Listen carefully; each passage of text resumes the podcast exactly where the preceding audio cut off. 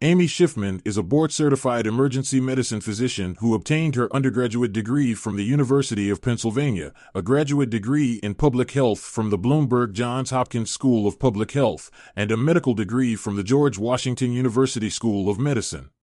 She completed her emergency medicine residency also at the George Washington University School of Medicine in 2005. She subsequently worked as an emergency physician for two large hospital systems in the Washington, D.C. area, where she developed an interest in geriatrics and palliative and hospice care.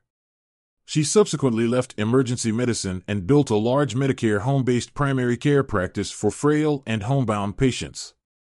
Under her nine years of directorship, the practice grew by over 500% and performed over 60,000 house calls, becoming the largest house calls practice in the D.C. metro area. Amy has served as the medical director of two hospices in the D.C. area and is a certified hospice medical director. Her current interests are focused on expanding the knowledge base of senior serving professionals through education and consulting opportunities. Amy is also excited about helping other providers navigate the complexities of starting their own house calls practices and creating systems based workflows to maximize patient care and billing opportunities. Amy enjoys biking, traveling, and spending time with her family.